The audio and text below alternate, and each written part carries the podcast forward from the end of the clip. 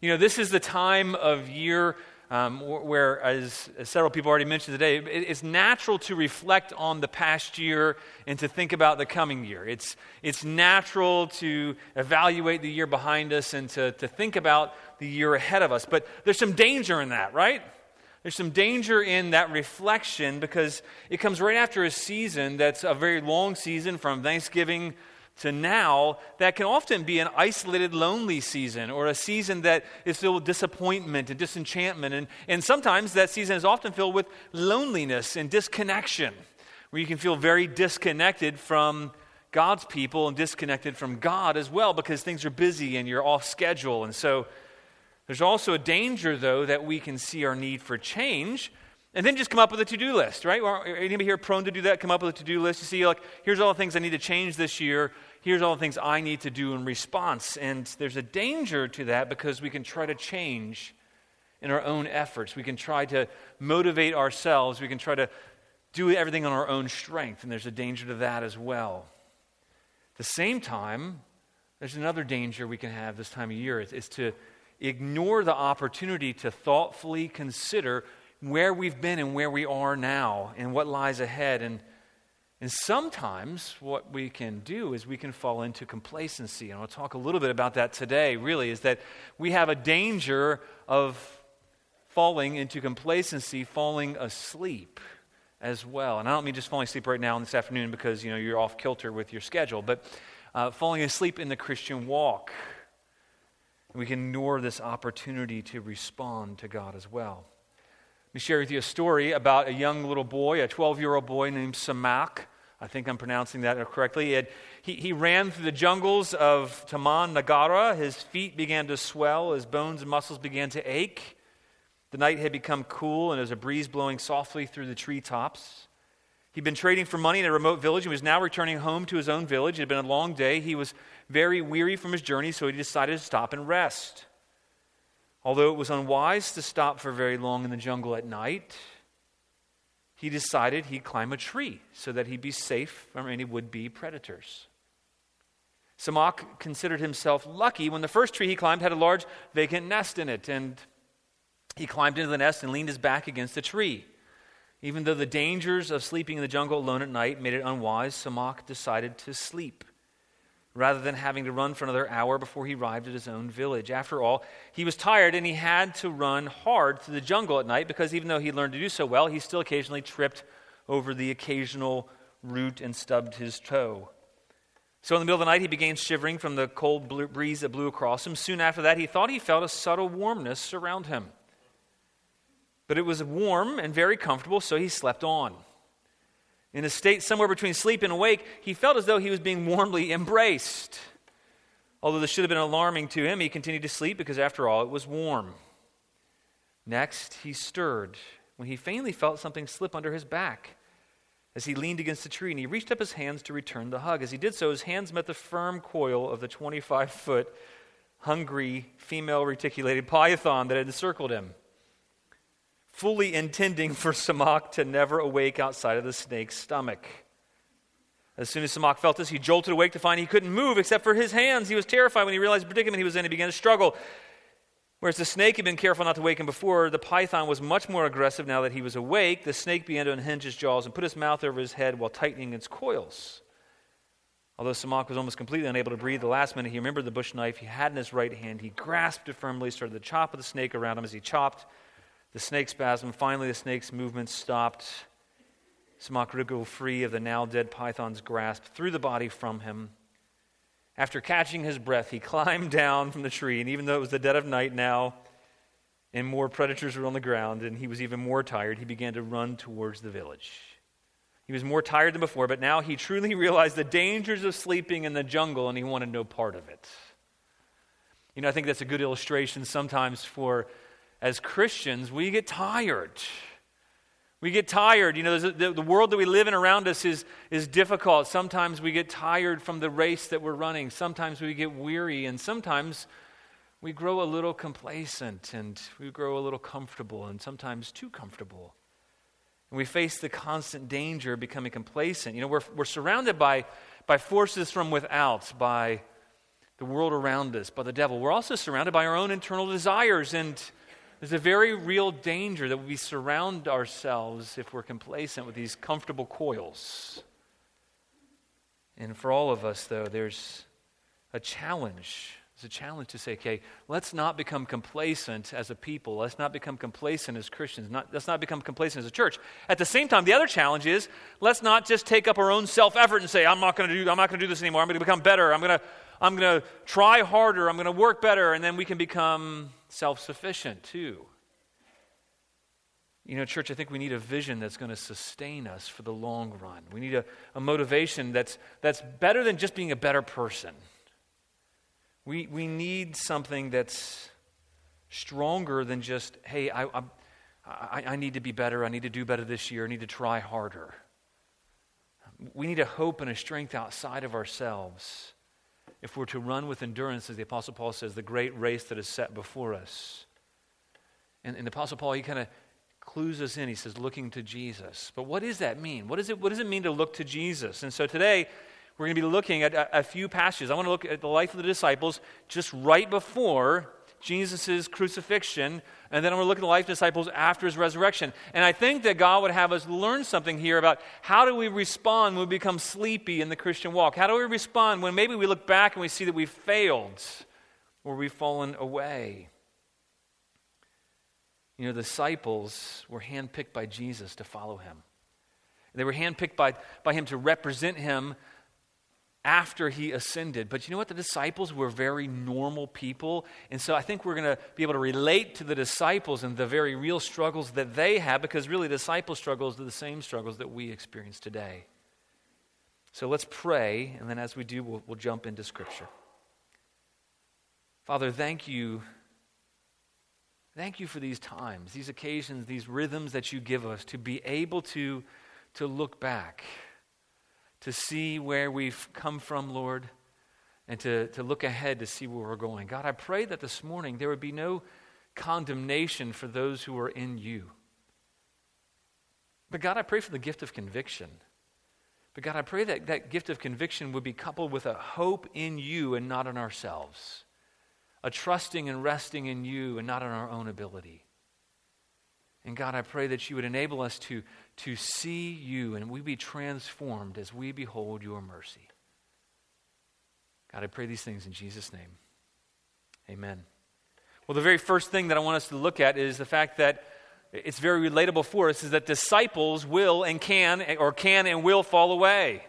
Disciples can and will fall away. It's the first truth that we're going to see. And let's look at Matthew 26 and God's holy, inspired word. This is just two days earlier, before the, the night that Jesus was betrayed. Jesus told them, he says in Matthew 26 1, he says, When Jesus had finished all these sayings, he said to his disciples, You know that two, after two days, the Passover is coming, and the Son of Man will be delivered up to be crucified. And you might think, well, those last two days, the disciples must have really been on their guard, right? You know, if, if you knew and you were a disciple of Jesus, if, you were, if you knew that in just two days he'd be crucified, he wouldn't be with you anymore, you would think that, hey, I'd be on my guard, right? Well, if you thought that, you, you'd probably be wrong too. Because the disciples, they still were a little clueless. Jesus was warning them so they wouldn't be taken by surprise because he was merciful to them. He didn't want them to be surprised by the fact that he was going to be crucified. And then two days later, later, Jesus sat down for his Last Supper with his disciples. And at the end of the Last Supper, Matthew tells us again what happens. And look in Matthew 26 and verses 29 to 46. We have this for you on your overheads if you're visiting with us. Jesus tells them again, not only say, hey, in two days I'm going to be crucified, now he says, by the way, this is the last time. Let's look in God's word. He says, I tell you, I will not drink again of this fruit of the vine until that day when I drink it anew with you in my Father's kingdom. What's he saying to them? He's saying, This is the last time I'm going to drink this juice with you because I'm about to die. And then look and continue on in verse 30. It says, When they'd sung a hymn, they went out to the Mount of Olives. Then Jesus said to them, and listen to what he says. It's, it's pretty explicit. There's some good warning here. Jesus said to them in verse 31, He says, You will all fall away because of me this night. For it's written, I will strike the shepherd, and the sheep of the flock will be scattered. But after I am raised up, I will go before you to Galilee. Now, let's take a pause for just a moment. We'll continue on with verse 33 in just a second. But imagine you were one of the disciples and you heard this. So you just heard that, hey, Jesus had predicted the fact that he was going to be, go and be crucified. Now Jesus tells you that this is his last supper. And then now Jesus warns you again and he says, hey, you're all going to fall away. How do you think you would respond to that warning? How would you respond? Well, let's look and see how Peter and the other disciples respond. In verse 33, he says, Peter answered him, and think about who he's answering. He's answering Jesus. Look down the Bibles again. He says, Though they all fall away because of you, I will never fall away. Jesus said to him, Truly I tell you, this very night before the rooster crows, you will deny me three times. And Peter said to him, Even if I must die with you, I will never, I will not deny you. And all the disciples said the same. You know, in the context of letting his disciples know he was going to be crucified, and this was his last supper, he tells them that they would fall away. And you think they would take the warning seriously. You think they would take pause. After all, who's talking to them? This is Jesus, the very Messiah, the Son of God, right? But they were all a little too confident in themselves. And I can kind of relate to that at times in my walk with Jesus. And they all responded self confidently. They're probably self assured. They're probably proud, thinking, you know what, Jesus, we've been with you for three years. We're never going to fall away from you. You ever you ever been in that place where you think, you know what, I'll, I'll never fall away from Jesus. I'll never deny him. I'll, I'll never fall away. You ever been there? You ever felt self assured? You ever been proud that you couldn't fail in the same way that you've seen other people fail? You ever had the same thought as Peter and say, you know, if everyone else falls away, if everyone else sins in this way, if everyone else walks away from you and does these scandalous things, I will never do that. Well, I think disciples were, were more like us than we want to admit. Peter says, Though they all fall away because of you, I will never fall away. What was going on? You see, Peter, I think, was trusting in his own ability. He was trusting in his own strength. He thought he was better than the other disciples. That's very clear. He says, Though they all fall away, I won't do that. He thought that maybe he was smarter, maybe he thought he was stronger, maybe he thought that he was more in love with Jesus. Not sure, but I know we all face that temptation to be arrogant and proud in the belief that we'll never fall away. But here, think about this. Who this is saying is we have Peter. He's, he's arguably perhaps the best friend of Jesus, if, or at least one of the three best friends of Jesus. He had spent three years with Jesus, day in and day out. And he's now declaring vehemently he would never fall away. And I think we're tempted in the same way sometimes. We're tempted to put trust in ourselves and our own ability. We're, we're tempted to put trust in our own righteousness to keep ourselves. You know what? That results in a very bad thing. We're going to see that in just a few minutes. Think about, at first, who is Jesus responding to? He had been around Jesus. He'd seen Jesus do countless miracles. He had seen Jesus not only heal all the sick and open up blind eyes, he had seen Jesus open up deaf ears. He'd seen the lame walk. He, he had seen miracle upon miracle, and he saw Jesus provide bread out of nothing.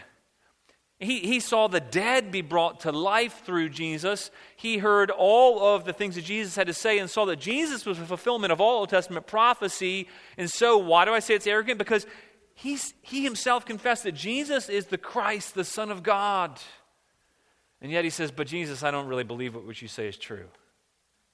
Jesus, I know you're telling me I'm going to fall away, but you're wrong. Right? You ever tell Jesus you're wrong? You ever like, well, Jesus, I know that you say this in your word, but but that's not really true. I think we're all prone to that, and that was that was what Peter was doing. He was basically saying, Well, Jesus, you know, you're the Christ, you're the Messiah, you're the very Son of God, but I know better than you.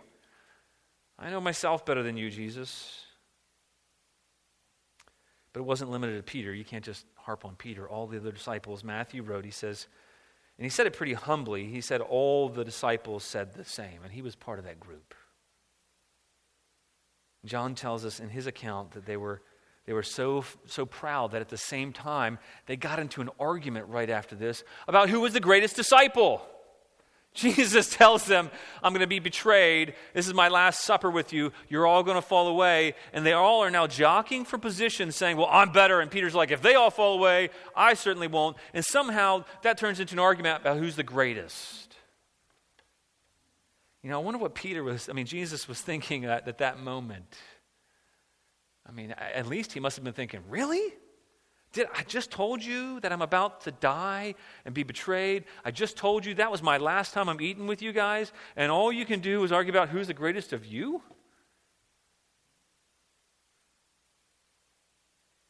And then Jesus tells them that, you know, you, Peter, you're, you're so proud. You think that you aren't going to fall away. But, Peter, you need to learn a lesson. You need to learn that you can't trust your own ability, that you can trust what I have to say. But, Peter, you need to learn that you can't trust in your own ability to keep yourself. So, Matthew writes about the response of Jesus to Peter. And verse 34, look back again. He says, Jesus said to him, Truly, I tell you, this very night, before the rooster crows, not only will you fall away, Peter, you're going to deny me. He says, You will deny me three times. And Peter was so self assured. He says, Even if I must die with you, I won't deny you. He doesn't just disagree with Jesus, he disagrees a second time. He says, If I have to die, you know, so sometimes we can be so self assured, so self sufficient, that we think we'll, we'll be faithful to the bitter end. We'll never fail, we'll never fall away. But I want you to see immediately what happens. And I'm, I'm guessing that as Peter reflected back on what he had to say, that he probably regretted his words. I'm guessing as Peter looked back on what he and the other disciples say, he probably was remorseful at least. Look, in, look at Matthew 26, verse 36. The very next scene shows us really the truth of their own ability to keep themselves from falling away. Look at Matthew 26, 36. It says, And Jesus went with them to a place called Gethsemane. And he said to his disciples, Sit here while I go over there to pray. And then taking with him Peter and the two sons of Zebedee, that's James and John, he began to be sorrowful and troubled. And let's stop there for just a moment. Here is Jesus in his darkest, deepest hour of need. He takes his three best friends aside. He has all the disciples there and says, Would you sit and watch and pray? He asks his three disciples, Would you watch with me? What he means is, Would you watch in praying with me? And then it says that they knew it. He began to be sorrowful and troubled. This is their master, their leader, their Lord and Savior. He's troubled, he's sorrowful. Wouldn't you think wouldn't you think that if they were so self assured of not falling away, they'd at least be able to be attentive when, when he needed them the most?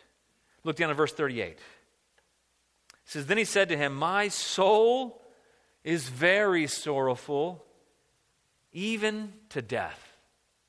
Remain here and watch with me.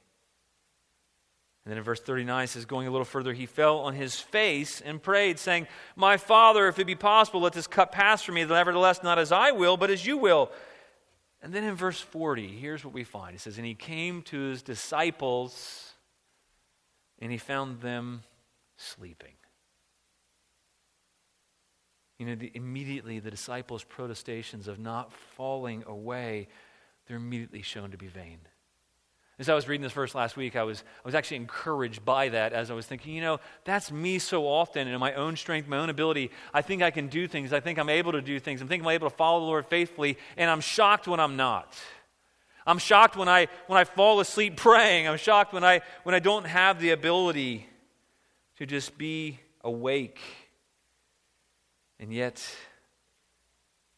I'm comforted knowing that Jesus' disciples fell asleep. I know that sounds backwards, and I'll get there in a minute why. You know, they couldn't keep themselves from falling asleep, much less from falling away. And maybe this was God's way of helping them see wait a minute, you said you're not going to fall away. You, you, you, just, you can't even keep yourselves from falling asleep. You better watch out. You think you're not going to fall away, you can't even stay awake.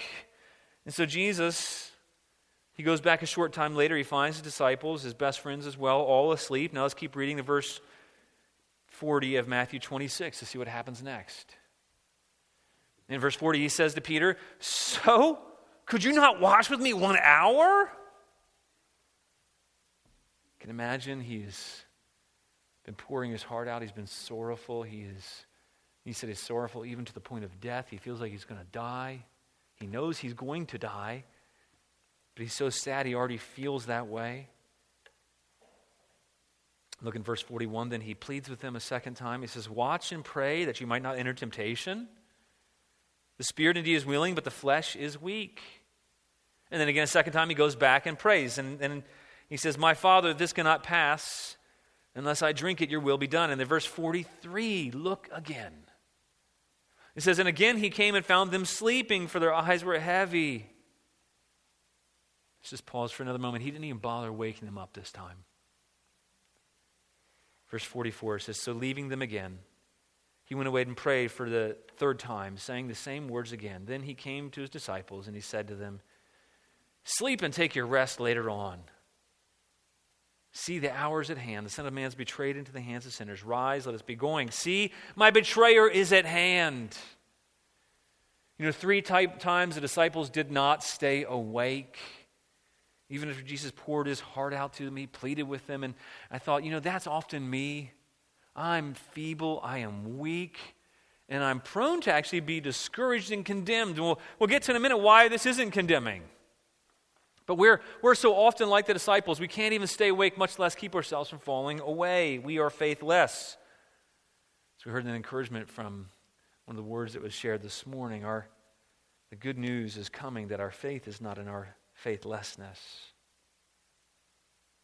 And I don't think this is just about when we pray. I think we can fall asleep spiritually as well. I think we can tend to fall asleep in the Christian walk. We can grow tired in our walk with Jesus. Well, let's skip down to see what happened after Jesus was then betrayed by Judas in the garden. He betrayed him with a kiss, one of his own disciples. And then in verse 56 of Matthew 26, look down your Bibles, it says, as Jesus is telling them, he says, But all this has taken place that the scriptures of the prophets might be fulfilled. Then all Read, read this for how sad it is. Then all the disciples left him and fled. Then those who had seized Jesus led him to Caiaphas, the high priest, where the scribes and the elders had gathered. And Peter was following him, not close by, but at a distance as far as the courtyard of the high priest. Going inside, he sat with the guards to see the end.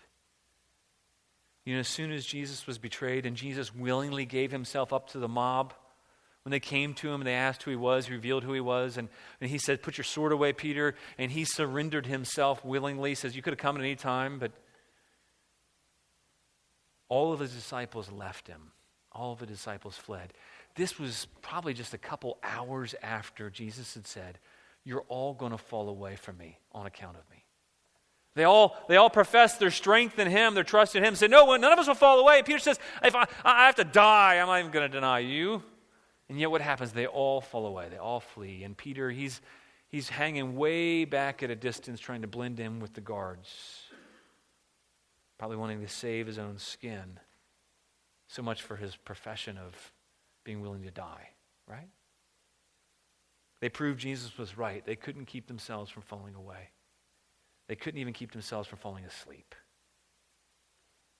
Now look and see if Peter really kept his word. Let's see. Was Peter really able to keep his word? Was Peter really able to keep himself? Was Peter able to, to keep himself from denying Jesus in his own strength? Well, let's look down in the Bible and in Matthew 26, verse 69. It says, Now Peter was sitting outside in the courtyard just take another pause for a moment. This courtyard was, was not terribly huge. I'm sure it was large, but it probably wasn't as larger than this room here. So he was able to see Jesus, we know from Scripture. He likely would have been able to hear at least a little portion of the trial, of the inquisition that Jesus was undergoing. Let's go back to the Bible here. It says, Now Peter's sitting outside in the courtyard, and a servant came up to him and said, You also were with Jesus, the Galilean. But he denied it before them all, saying, I don't know what you mean. And, and when he went out to the entrance, so he, he went a little further away to the entrance of the courtyard. He backed up. He got a little away from them, went to a different part of the, the courtyard. It says, Another servant girl saw him, look down your Bibles, and she said to the bystanders, This man was with Jesus of Nazareth. And again he denied it with An oath. I do not know the man. After a little while, the bystanders came up and said to Peter, Certainly you too are one of them, for your accent betrays you. And then in verse 74, then he began to invoke a curse on himself and to swear, saying, I do not know the man.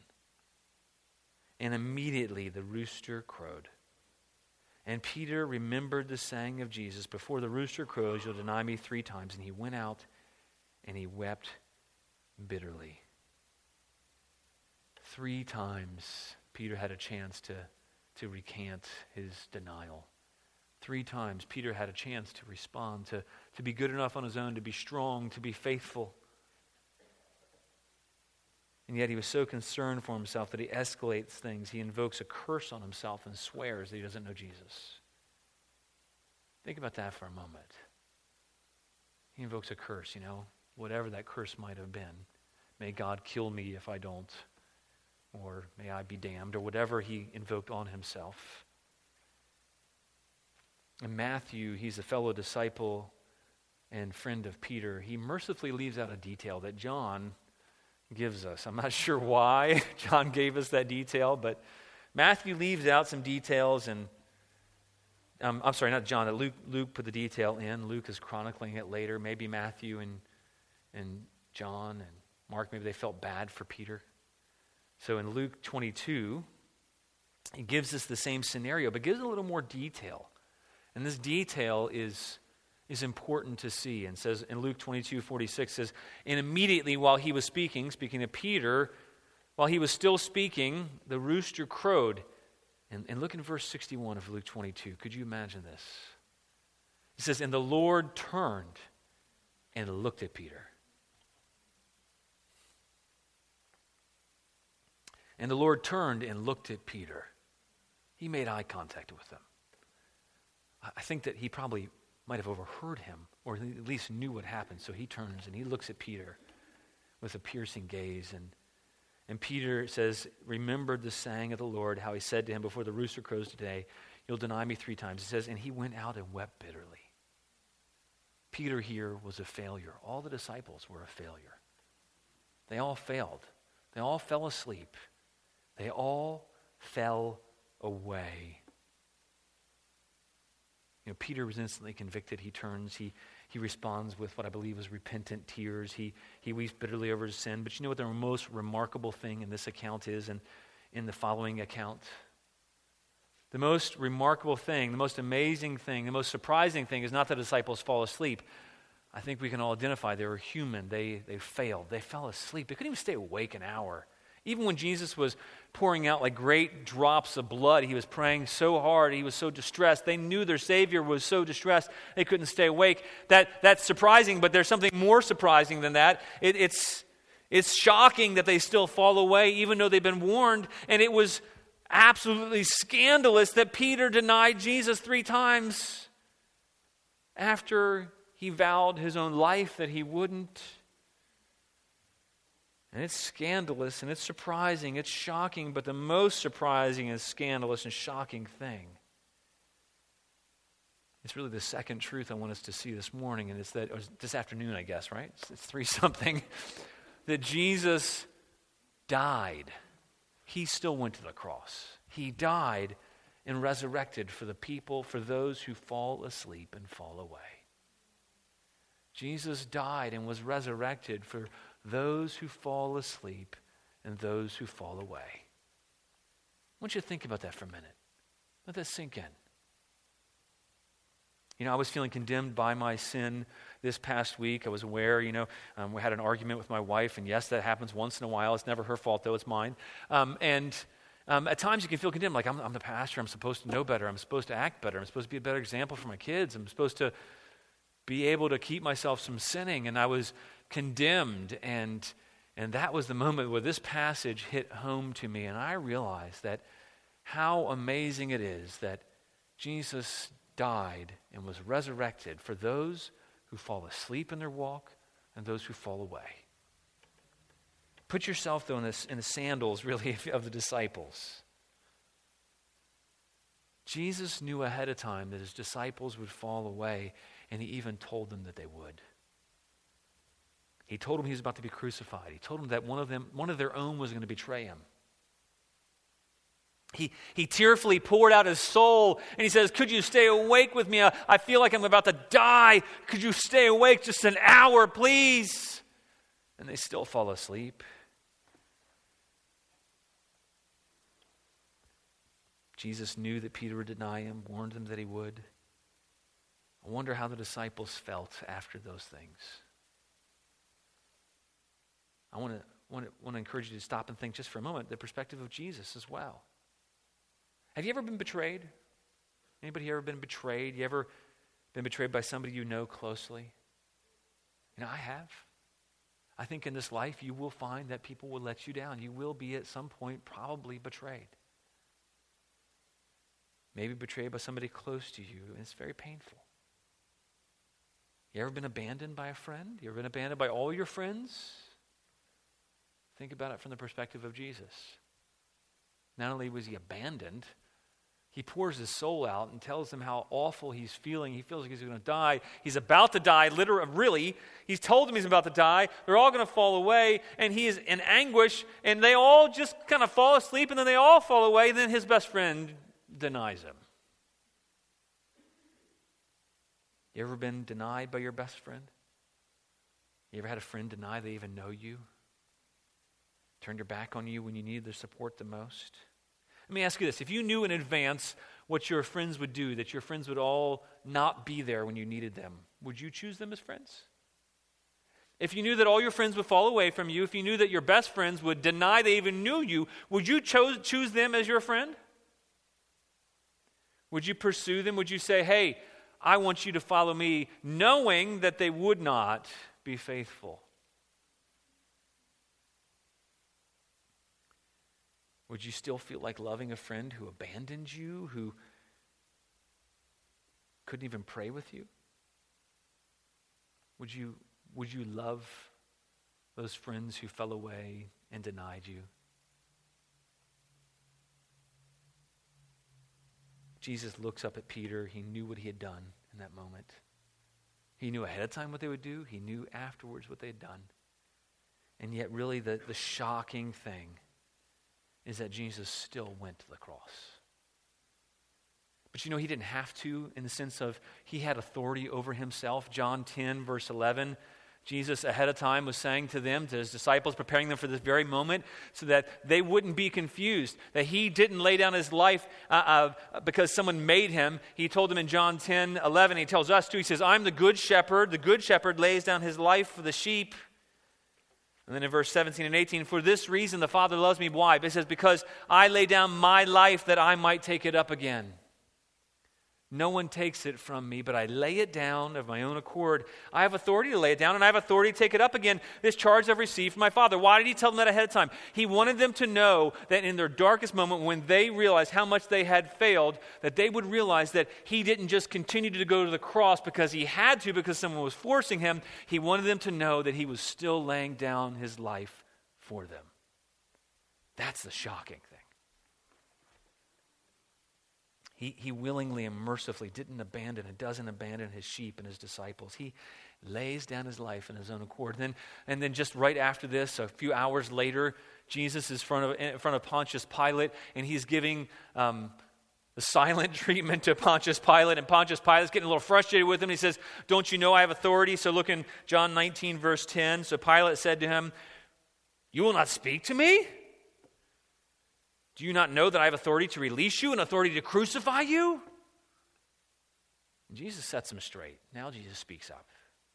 Verse 11 says, Jesus answered him, You would have no authority over me at all unless it had been given to you from above.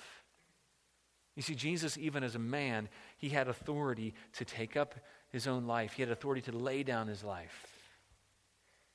And in the midst of the failure of his disciples, his dearest followers, in the midst of his disciples falling asleep and falling away, in the midst of being betrayed by one of his own, in the midst of his best friend arguably denying he even knew him, Jesus intentionally, mercifully went to the cross and laid down his life. And then he said the reason he laid down his life was so that we might be forgiven so that he might make us new. Even on the cross, think about this. Jesus is hanging on the cross, and the very soldiers who crucify him, they're splitting up his garments ignorantly, and he, he looks to them, and then he looks up to the Father, and he says, Father, forgive them. They don't know what they do. He laid down his life, not just for his disciples, but for those who crucified him, willingly, knowing what they would do. He laid down his life because his disciples and all of us and people who unknowingly crucified him need to be rescued from ourselves. We need to be rescued from our own failures. We need to be rescued from the fact that we can't keep ourselves. We need to be rescued from our ignorant self sufficiency. We need to be rescued from our pride. And we need to be brought to the point where we see that I have no hope in myself, but I have great hope in a great Savior. That's why he continued to go to the cross. We, we can't keep ourselves from falling asleep, church. Maybe you're convicted that you've been complacent. Okay. You can't keep yourself from falling asleep. But you can see the great mercy of the Savior who died for all those who fall asleep and fall away. Jesus went to the cross and he was resurrected. Why? So that we might see his self sacrificing love that didn't depend on the performance of those who follow him. So we might experience his mercy per- personally. We might see his grace and be transformed. You see, the third major truth I think we need to see this morning as we, this afternoon, I keep doing this morning thing.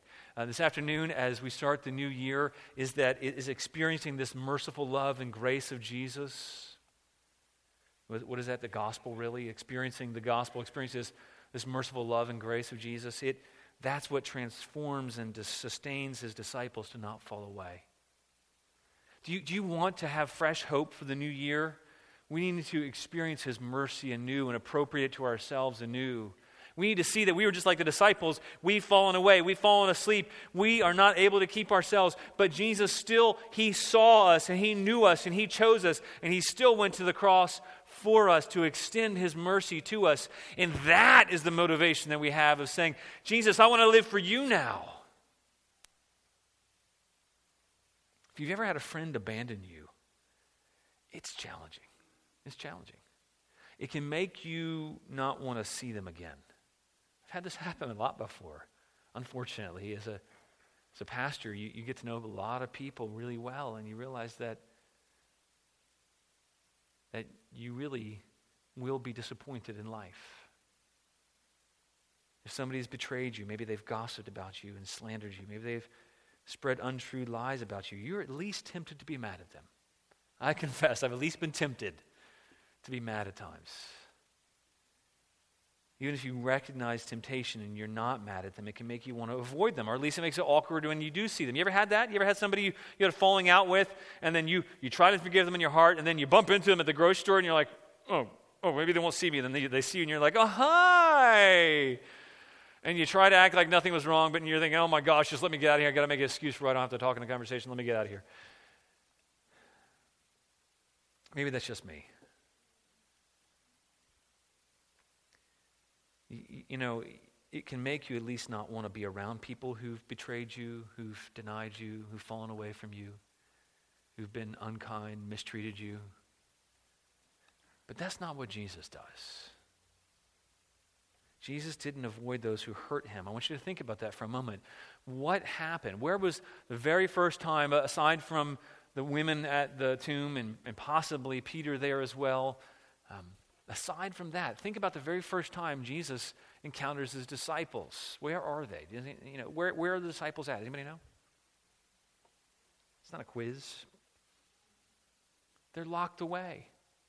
They're locked up. Luke, Luke 24, 33 tells us where the disciples are after the resurrection. He tells us what their response is and how these great men of faith are responding to Jesus and his crucifixion. And says in Luke 24, 33, it says, And they found the eleven, speaking of the people who had, were on the road to Emmaus, they came back. It says, They found the eleven who were with them and gathered together, saying, The Lord has risen indeed and has appeared to Simon.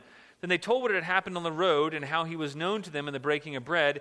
As they were talking about these things, Jesus himself stood among them. And what do you think he said? He doesn't say, How could you deny, how could you deny me? How could you fall away from me? How could you fall asleep? How come you didn't stick with me? The very first thing he says to him, he says, Jesus himself stood among them and said to them, Peace to you peace to you. The disciples were huddled together, and we know that from, from John 20 that tells us that they were in fear, huddled together in this locked room. They were afraid of the Pharisees and the Sadducees. They were afraid for their own lives still. They still weren't trusting. And what does Jesus do? He doesn't avoid his disciples. He doesn't avoid the awkwardness that they must have felt. He doesn't avoid them, he doesn't play dumb that they denied him, they fell away from him, they fell asleep, they were fickle. He didn't avoid his disciples, he went right to where they were. He didn't say, Enough with you. You knew I was going to die. You knew I needed you, and yet you all failed. You all abandoned me. Shame on you. I'm going to make new friends. I'm going to call somebody else. I'm going to, I'm going to go to somebody else. Jesus didn't say, you know what? Fine. If you guys can't stick with me, then I'm just going to go to some other friends. I'll pick somebody else. I'll get new friends. He goes right to them. He mercifully goes right to them. And he says, Peace to you. He's full of mercy and grace. He doesn't hold their or our sins and failings against them. And he comes to us and he, he seeks us out. He didn't avoid the people who hurt him. He went right to them. He died for them. He was resurrected for them. And he went to give them the good news of peace with him.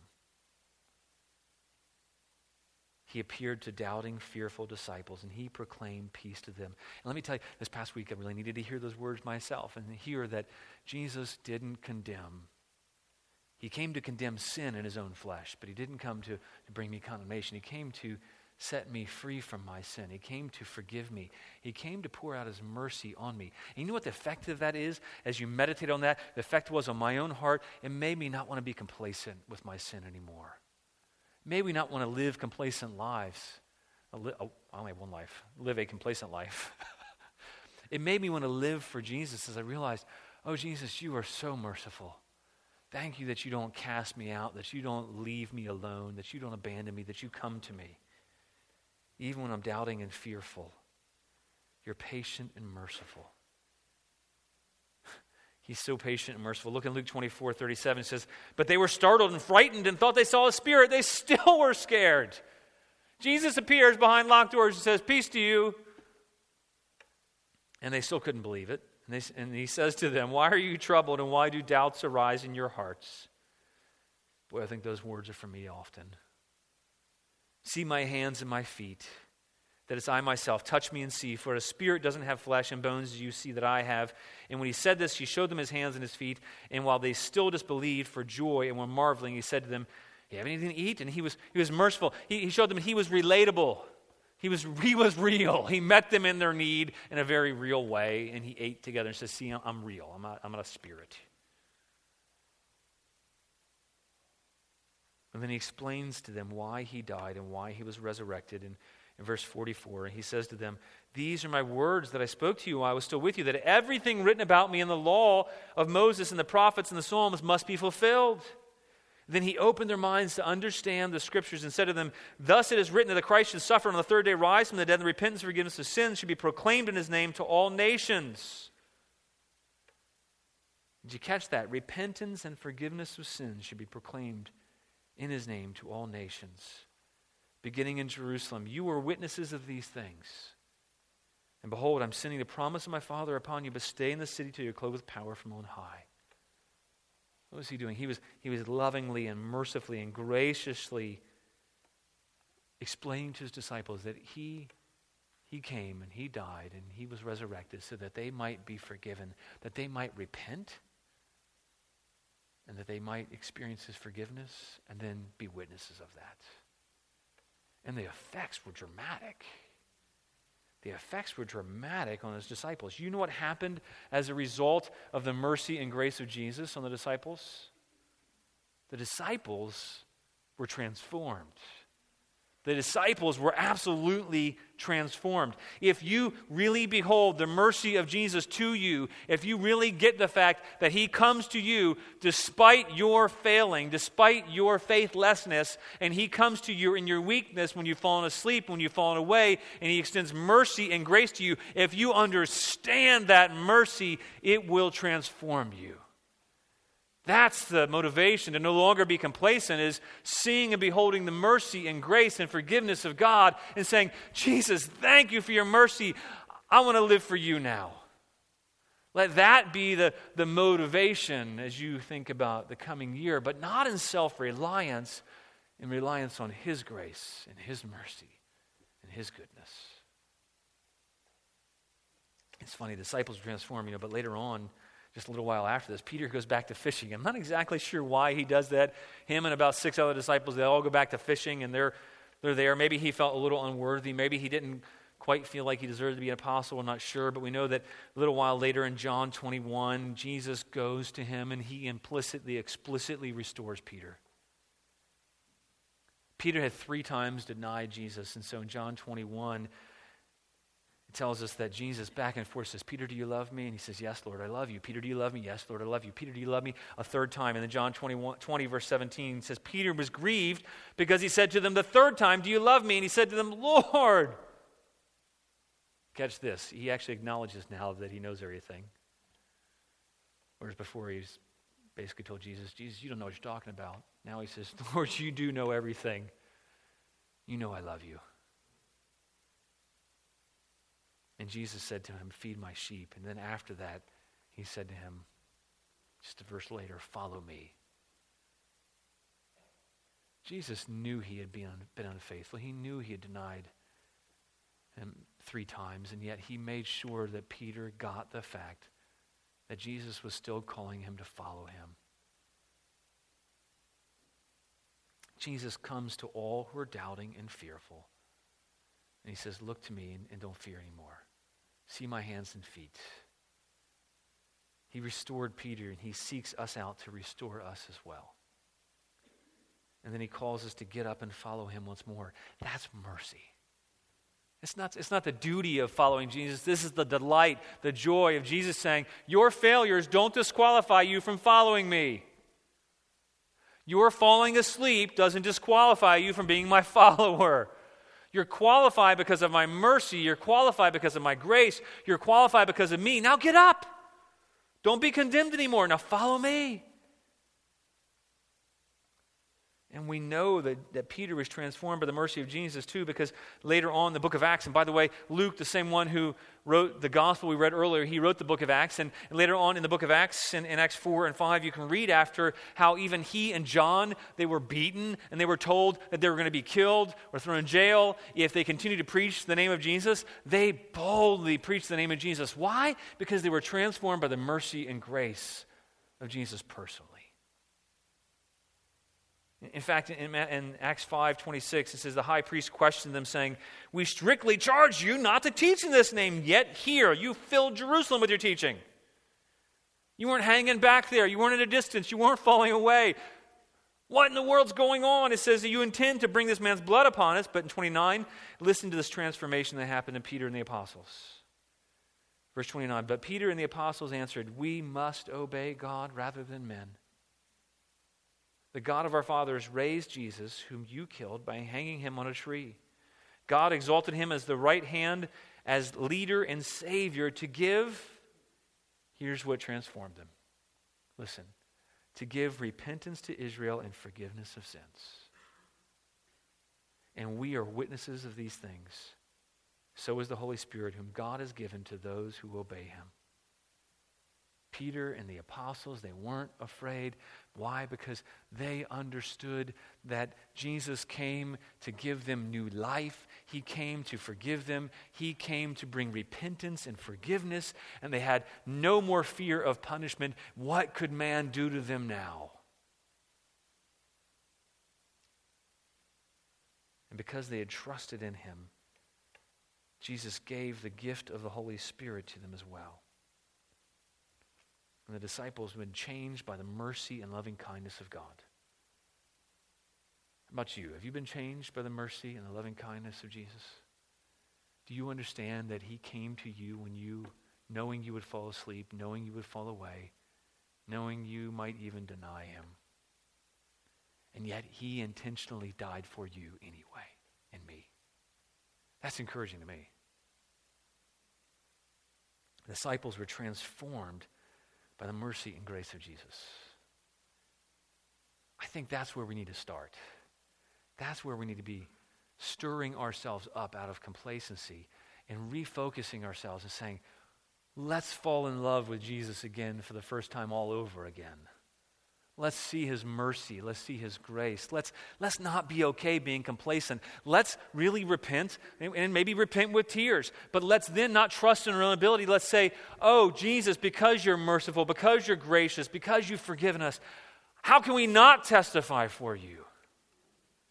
How can we not live for you and be willing to give our own lives for you? Because later, actually, all the disciples eventually did. Maybe not John, because he was in prison on Patmos, but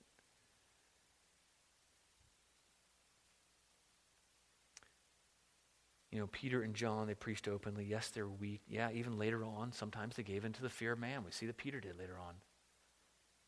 But they were sustained by the love of Christ for them personally. What are you sustained by? What do you see? Do you behold his mercy and his grace and his love for you? Or are you so discouraged because you failed? Or are you proud thinking you won't fail? You know, if we lose sight of this merciful love and grace of Jesus, you're going to fall away. If, if, you, if you're not captivated by the mercy, mercy of Jesus, you're going to be tempted to give up. What, what's my wish for you, for all of us this new year? It's that we might be so captivated by the merciful love and grace of Jesus that we would be transformed to live for Him. You know, maybe you've fallen asleep. I mean, literally today. Well, maybe that's true. But maybe you've fallen asleep in your walk. Maybe you become complacent. Maybe you realize that you've been letting things slip and you've been okay with areas of your life that it's not okay to be all right with. You've been complacent in sin. You've been complacent and just kind of being self centered, self focused. You know, especially as we move into this, this new building, it's easy as a church to become less mission focused and more comfortable, but there's something really dangerous about being comfortable. It's like being wrapped up in the coils of a giant snake. It's, you can feel comfortable and warm, but it can lead to death. Shake off. Shake off complacency. Wake up. Maybe you've fallen away. Maybe you've denied Jesus. Jesus knew that you would. But he comes in our weakness and he speaks peace to us. He wants us to receive mercy and be astounded by his mercy and love. And he says to all sinners, me and you and those you know, be transformed by his grace. It was the grace and mercy and love of Jesus that motivated the disciples not to live for themselves anymore. And for us, let's see the mercy and grace of Jesus and go and live for him. Let his mercy transform you so that you're no longer self centered, so that you're living to lay down your life because he's laid down his life for you. So if you're thinking about New Year's resolutions, whatever, feel free to. But don't do it trusting in your own strength. Do it relying in Jesus, amazed by his mercy, and let the one thing that inspires you be the love and kindness of Christ, that your first love with Jesus and let his mercy refresh you, let his mercy inspire you to go and be witnesses. Amen? Well, let's pray, and as we pray, we'll ask the band to go ahead and come up.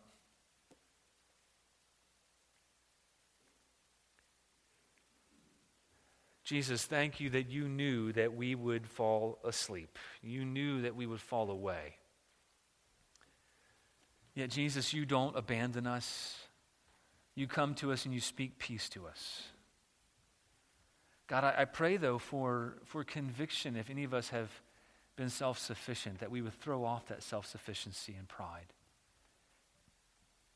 God, I pray if we've, we've grown complacent and we are not amazed by your mercy, Lord, I pray we'd repent. And I pray, Lord, that we would be enamored and amazed by your mercy and grace to us. And I pray, God, that you would give us fresh joy. Fresh joy in knowing you, fresh joy in receiving and breathing in your mercy. And then, God, I pray that you would give us a hope in you. Despite our failures, that you are faithful, even when we are faithless. You do not deny yourself. Pray all these things in your name. Amen. Let's stand and sing.